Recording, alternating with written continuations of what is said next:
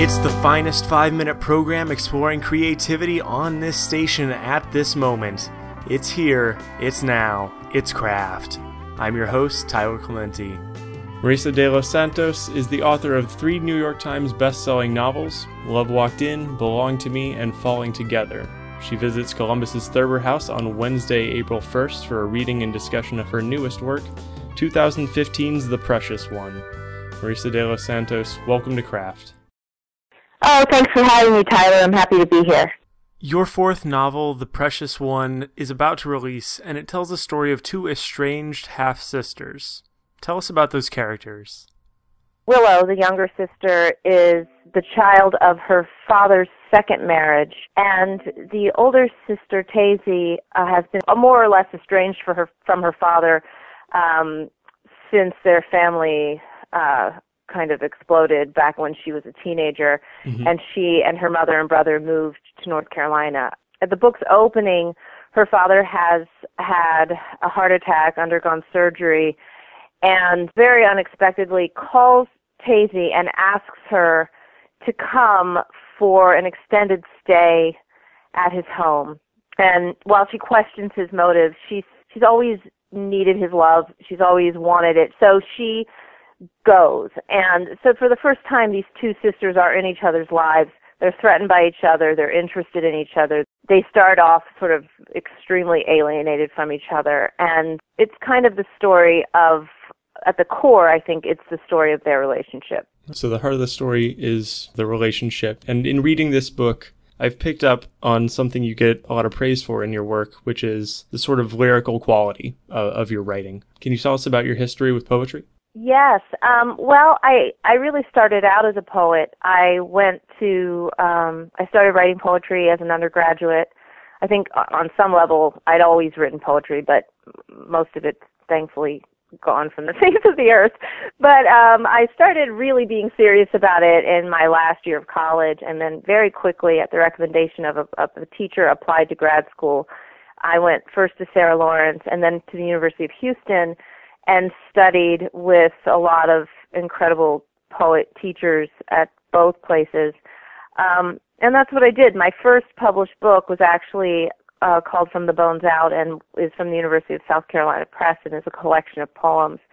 And um, I think, you know, I've always, I became a poet because I love the texture of words. I kind of love the tactile quality, the the way they um the noise they make when they bump up against each other and and everything all of that is is the musicality of language is obviously foregrounded in poetry um and and is not the only point of poetry but certainly a major point. And so that's why I loved it. Um but as a reader I think I have always been um in love with novels and love that kind of thing where you plunge full body into a, a story and and spend your time with characters. Um, so when I had a story in my head, the happy surprise was that I could still play with language and I could spend my days in the company of characters, not just words. Um, and and it turned out that this is really uh, this is what I feel most at home in is writing novels. Um, but I and I still get to sort of scratch that lyrical itch. Um, not not in every single sentence, which would be just awful, but in in moments, in mo- intense moments, I, I think you can you can. I think it requ- intense moments often require a kind of um, really tight music. So that's what um, that's that's been a, a pleasure. Right. So you get the the best of both worlds. Then you get to scratch the lyrical itch while also tending to all the things that fiction and novels yeah. You know, I, I've always I was always a little bit um, frustrated, just personally, as a poet, by the small space that I had to move around in, and it, it's incredibly intense to write a poem. As, as anyone who's tried to write one knows mm-hmm. that every single word, and you can obsess over moving commas around in two lines for days. And, you know, right. that always felt a little closed in to me. And so when I started to write novels, I just felt suddenly like I had this big space. Um, and the big space suited me. um, if the language isn't coming, you can think about character. If the story isn't coming, you can go back and tinker with a, with a particularly important paragraph. I mean, there's a lot.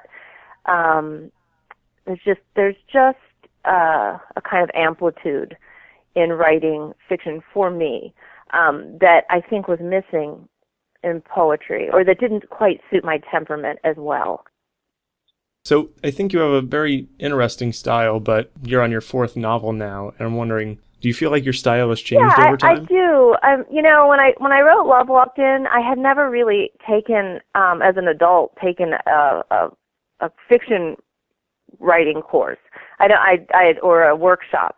I didn't really know any of the rules. Mm-hmm. I still don't really know the rules but I, I mean, I, I don't read all. I haven't read all those books on narrative that all fiction writers have read, and I, I never wrote a short story really in my adult life. So, I, I didn't. I just played. I mean, I sort of went in. I was committed to it. I mean, I, I, I took it very seriously, but I also, I think, indulge in the lyricism we were talking about before, where um, I, I wanted every sentence to be this kind of polished gem. And while I still love that first book, what I think I've learned is that you need to use that sparingly. Like a, a light touch is better. It actually um, serves your story. And I think some of what I was doing in the first book might have been serving my own just love of of messing around with mm-hmm. And what I realized is that sometimes it can be a distraction and that you want to just you always always your first obligation is to your characters and their story. And so the, I, I think as the books go on i think this fourth book um, has maybe fewer kind of pull out quotes than the, than some of the than the earlier books because every sentence isn't this you know uh, like sleight of hand magical thing not you know in my what i was trying for in the first book. Mm-hmm. um when i go and look at some lists of quotes that are pulled from that first book i i sort of wince because there are so many and it just feels like there are too many you know and and and they weren't all serving the story. So i think that's part of what i learned. I mean i've learned a tremendous amount from the just from writing books but that's a that's a big one. So like all good writers, you've learned to look back and wince at your previous work. Yeah, I mean, I still I hate even saying that because the thing that happens to me when I write is that um my characters become utterly mm-hmm. real mm-hmm. to me and feel like real mm-hmm. people. Mm-hmm. Um and I feel like I'm sort of I'm discovering them, not creating them. So my job is to learn who they are and to kind of very, very carefully excavate, you know, like with a paintbrush on a desert floor, like ex- excavate um, their their stories and their personalities, and I become incredibly, um, even the mean ones and the and the and the you know the jerks. I love them, and so for my first book, I feel bad saying anything bad about it, not because I wrote it, but because of the people in mm-hmm. it I know how corny that I know it's no, corny. Doesn't. But I I I feel a loyalty. It's it's kind of like, you know, relatives that you you see a lot of flaws in but you you love them anyway and you feel kind of bad saying that. Mm-hmm. But it is true. I do see flaws in the earlier books. I'm I mean and and how could there not be? You know, I mean I'm sure there are flaw, there are flaws in in everything I write, like, you know, including like grocery lists and emails, but I I feel like you know I try not to bring too critical an eye, and I, I really haven't reread those old those earlier books in a long time. Um, interestingly, I have kind of have to go back and read them now because the book I'm working on now um, is a continuation of some of the characters in the first two oh, books. Oh, really? You're going back um, to those? Yeah, where I'm taking um, a couple of the young characters, Claire and Dev. Um, Claire would be a major character, and um, writing their story when they're older, like in their early 20s. So I, I really need to go back and read those books, but every time I pick them up, I, I like open it and, and just freeze up and shut them and walk away and, and, and do laundry or something because it's it's weird. It's weird to go right. back. These these movie stars who say I never watch my own mm-hmm. movies. Mm-hmm. Um, I, I, I'm sure at some point I just thought they were lying and that they seriously like would hole up in their house and watch, eat popcorn and watch themselves over and over. But now I get it. Like I get why you wouldn't want to do that. Um, it's way too personal and and close, and you know I'm a little scared of what I'm going to find. You mentioned that in writing your first obligation is to your characters and to their story. So some, something you get a lot of attention for in your books is the relationships that you create. Um, so what is it about relationships? I mean, in, in some sense, they should be important to every writer, but uh, what is it about relationships in your work that's interesting to you? Well, you know, I mean, honestly, for me as a person, I think there's nothing more interesting in life as as, as the way people interact with each other and the the complications of family most specifically, but I also have found, like in my third book, the focus is really on friendship, and that can be as intense as as, as family. And it's just what fascinates me. And I'm fascinated by a lot of things. You know, I'm fascinated by genetics and and neurology and you know a lot of stuff. But the thing that interests me most is the things people say to each other in moments of crisis or the ways they come through unexpectedly. Um, I have some jerks for sure in my books, and in this book, um, the precious one, uh, I find Wilson Cleary, the father, um, who's the father of, of both protagonists, um, hard to take. Uh, I, he's not. I. I wouldn't want him to be my father, and I think that he's done some real damage to his children. Um, but at the same time, he's extremely interesting to me, and um, and watching the way these two women have sort of, in some ways, built their lives around this person.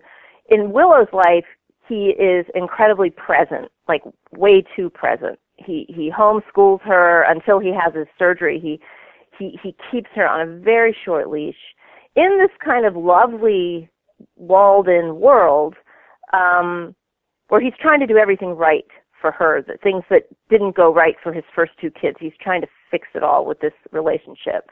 Um, and the thing is that he really, I think he failed to love his first two kids, and it really, and it's damaged both of them in in different ways. He also has a son. Taisy has a twin brother named Marcus. But I think he, loves Willow. I mean, truly loves her. Everyone can see that. But in some ways, he does her just as much damage as he does any of them, even though his intentions are good. And and stuff like that just really interests me. Um, I, I, but and I do also think that even Wilson has a core decency. I mean, I, I, I honestly think that most people do.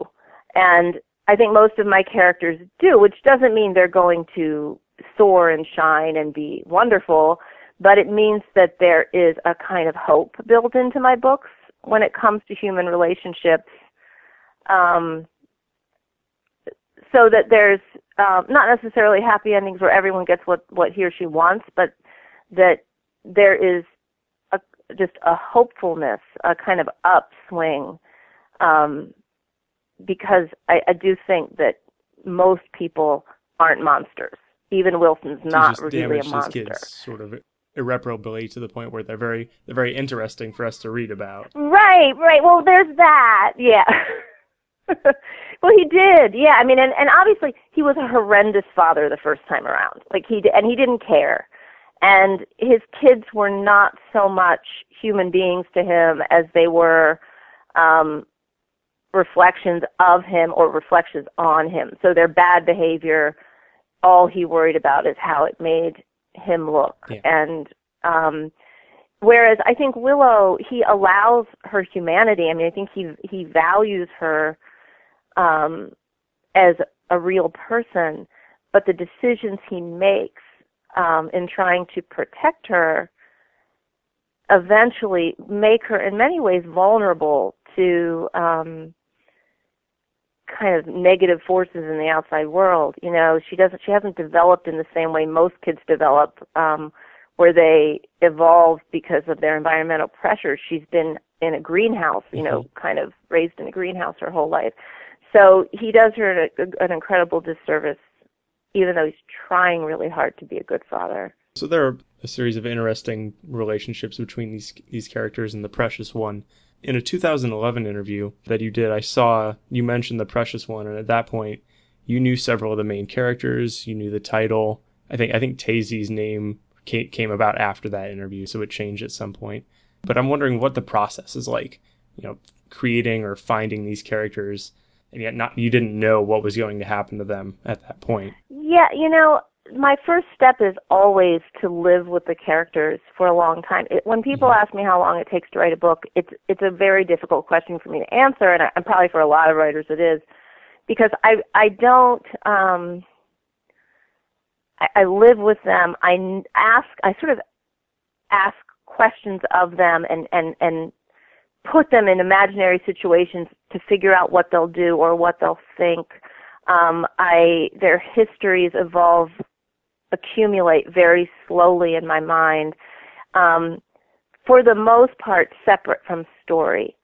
So I, I mean, I think I knew mm-hmm. pretty early on this was going to be about a second family and a first family, and the and the children involved, um, the offspring involved, and um, but that's that's not a, I, that's not a lot of information, but it was enough for me to to live with these characters mm-hmm. and and let I, I kind of feel like I can't write their story until I know them, and so once I know them. Um, uh, the plot kind of emerges from there. And this book evolved a little bit differently because um, I started it and I, I started thinking about it a long time ago and I started actually writing it. And then at some point, I, it wasn't writer's block and it wasn't that I didn't want to write that book. I knew that was the book I needed to write. but for the first time as a novelist, um, just a kind of staleness set in okay. where I wasn't in love with the process and I and I felt like I was forcing things. And so what I what I did which was Really I'm not recommending but it just kind of happened was that I just wrote another book.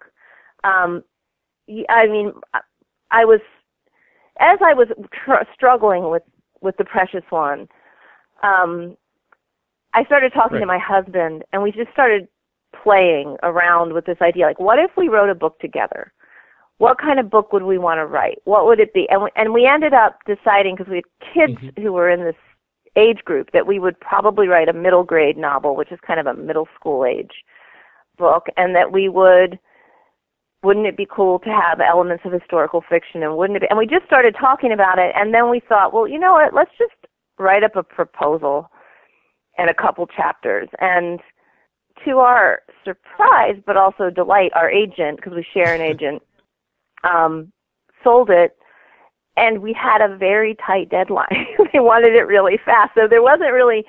I kind of got on a roller coaster that was mm-hmm. lovely, but then I kind of couldn't get off because I needed to write this book in six months. We needed to do this, and so I wrote this book, and then the wonderful thing about the process, even though it possibly delayed the precious one, was that I felt invigorated and felt mm-hmm. this new relationship or renewed relationship with the process and came back kind of full of energy and wrote mm-hmm. probably the last 300 pages. I mean, not even the last, you know, the net, the bulk of the book I wrote after that experience.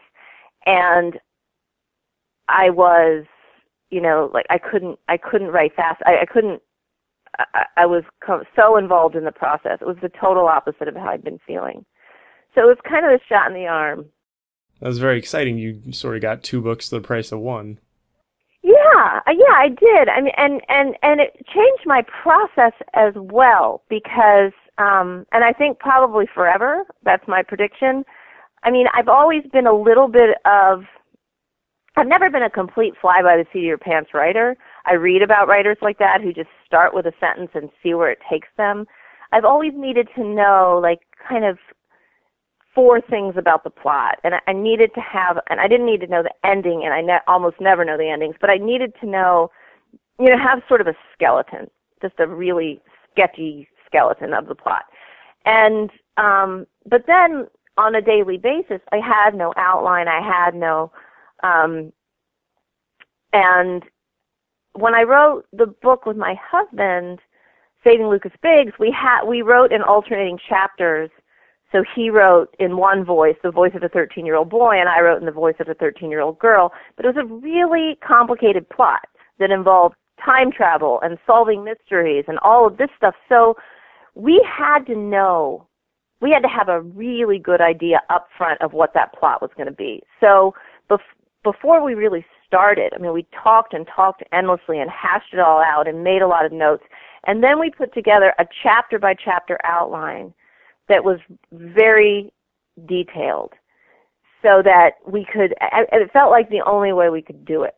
Um, and so then when I went, and, and, and granted, it changed.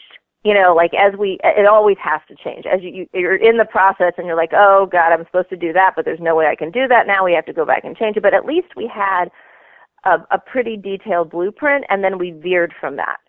Um, but it was something to veer from, which I'd actually not had before. So then when I went to finish, and I had very little time to do it because I had a deadline of the precious one, I I did the same thing. I outlined every chapter from like the first four or something that I'd, I had, and detailed detailed outlines, and it was it was like a revelation to me to write a book that way. Um, it felt it felt so like I could I could I felt so much more at ease with the process. Um, yeah, and I never thought I would become an outliner. And and now for the new book that I'm working on, I'm doing it again. And and the thing is, I'm very open to changing it because I do believe the most important part of my job is to listen to my characters and to stay in tune with them. And if there's a day when I plan for them to do X and they insist on not doing that, I have to roll with it and I have to respect that. So it it, it changed a lot in the Precious One. Things changed. Um, but I had that. Whereas when I wrote before, you know, the other books, it was kind of like every day when I came to write, uh, the way I can best describe it, it's like you're standing on the ledge of your last sentence, the last sentence you wrote, and your foot's kind of dangling in space. And it's sort of like Looney Tunes. You just need to, to trust that the bridge is going to build and, and, and get you across the gap. But it's scary, you know, and it, and it's it's it's also like I don't know. It, it, I feel like this is better for me, and um, it, it just it works better. I can I come to every day knowing what I'm I'm going to try to get done that day, whereas before I only ha- sort of had a vague idea and kind of went for a page count, but never had a task that I needed to complete because I didn't really know what was going to happen next. I have so many questions about your family and how your family life interacts with your writing because you mentioned your husband's a writer, you've co-written that book. I'm sure he's he's pretty influential when it when it comes to giving you advice. And then your kids, they've grown up alongside your your writing career. So I guess I'll just put it all together. What is your family's role in your life as a writer? Well, I I think that the simple answer to that is that who I am in my family and who my family is to me on a very minute by minute, day to day basis affects every single aspect of my writing. I wouldn't, and that feels sounds very vague, but um, you know, I I write young characters. My kids, uh, neither of, of whom is quite as old as Willow, but um, mm-hmm. you know, I've always had young characters in my books. Claire in the first book was 11. Um, they may have been a little ahead of where my kids were, but my kids helped tremendously just because the minds of children and adolescents are so different from ours, and we kind of forget that because, yeah. you know, I mean, we just forget that they're they're Im- impulsive and they um, are distractible and they attach meanings to things that make no sense to us, and they you know like there's a lot of that and there's and and they're incredibly impressionable and vulnerable but they're also i don't know there's there's i don't i i find it them so helpful and being with them and listening to them talk um, is is so important to everything I do. Um, my husband is uh, my first reader, and and he has the not very fun job in a way of reading my books chapter by chapter, um, wow. where I write a chapter, I hand it to him, and he he knows what I need. So he I want to hear if I'm way off, and I want to hear if there's something that's confusing to him, where he's like, "What? You know what? What happened to time here?" Or, mm-hmm. um, how, how, did we get from the living room to the elevator? You know, I, I don't understand this. Pro- you know, the the things that you're so close to when you're writing that you don't see. I rely on him for that. Um, but he doesn't really read with a red pencil, like fix this, fix this, because he knows that's not what I need at that point. Um, I need a little cheerleading, but mm-hmm. I also need for him to point out the big picture kinds of things that I'm too engrossed in the details to see. So he does that for me, and it's a very disjointed way to write a book because it, sometimes it's over several years, um, and and he knows it's going to change too. But um, that I I it's very hard in some ways to imagine writing a book without him because he is just my first reader and any writer who ha- uh, knows that your your your first most trusted reader is like you know in, invaluable. So he does that for me and then he'll read it again you know when it's done. And then after i work with my editor then he reads it again. Then he gets out his red pencil. Well he does at some point get out his red pencil. But it's when i'm ready to be red penciled. And and and he he knows me really well so he kind of knows when that is is happening. And um, but you know, like the the other thing that you do when you write when you have a family is that you you figure out how it, it forces you to figure out how to be or what it forced me to do is how to be fully present no matter what you're doing. So when I'm with my kids, even though I know and I can't exactly describe the process, but I know that being with them, watching their swim meets and at field hockey games and take driving them places and talking to them and feeding them and all of that um, feeds who I am as a writer. Everything feeds everything else. My writing feeds who mm-hmm. I am as a parent. But when I'm with them or when I'm at my desk, what I try really hard to do is just say, okay, don't sit here and think of what you're missing out on or what you could be doing. Don't be half listening to your kids or to your book um, try to really, really be in the moment, and that's hard. I mean, that's that's hard, but I, I don't, you know, I, I don't want to kind of come to the end of all of this and think, you know, I just I sat through all those swim meets and I wasn't really paying attention. When my children like spend their souls on this sport, you know, like I need to be there. Yeah. So um I'm always kind of pulling myself back from the edge of like, um, okay, I'm just going to zone out here for a while. Or especially in the summer, you know, when they're downstairs or they're outside in the yard or whatever, I I I feel their presence, I hear their voices. I'm sitting up here at my desk. I need to, in some ways, just say, okay, look, I I, I need to be all in right now, and then I can be with them later. Um, and it's been very good for me as a person to learn how to do that. I think just to, to be fully in a moment, I think has helped me in all kinds of ways. Being present seems so. like a good I mean, quality it's, in a parent and in a writer. It's not necessary. I mean, like you know, there are plenty of parents who can kind of divide their brains or have their lap- laptops out, and I'm not criticizing them. But what I know is that I wouldn't be, I wouldn't be happy, and if if I weren't happy I'm not going to be a good writer or a good parent. You know, if if I'm sort of feeling divided all the time, mm-hmm. Um, so it's it's it's sort of like throw yourself. We're going to a three day swim meet this weekend, their district championship meet, and I'm just not bringing my computer. You know, I just I, I if I bring my computer, it will be so hard not to just mm, let's just I have 30 minutes or you know like I I want to be kind of all in. It sounds like you've got it pretty down, I would say. well, I don't want to damage them for life. Like that's right, my whole right. goal you, as a you don't parent. Want to end up, you don't want to end up writing about them. right? Because that means you did something wrong. Right, or have them writing about me. Like, oh my God, my Oh, childhood. so, you know, I, I want, I feel like my, my goal has shifted from let's be the, you know, the, the, the most subtly thoughtful parent in the world to like, just don't screw them up for life. Cause that, that would really stink Yeah, for right, everyone. nobody you know? Right, nobody wins. Marisa de los Santos, thank you so much for joining us on Craft. oh, it's been such a pleasure talking with you. All right. Well, we'll see you at Thurber House then. All right.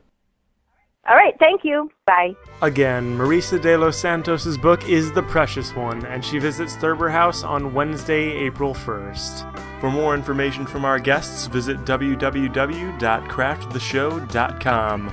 This is Tyler Clementi. Until next time, be creative.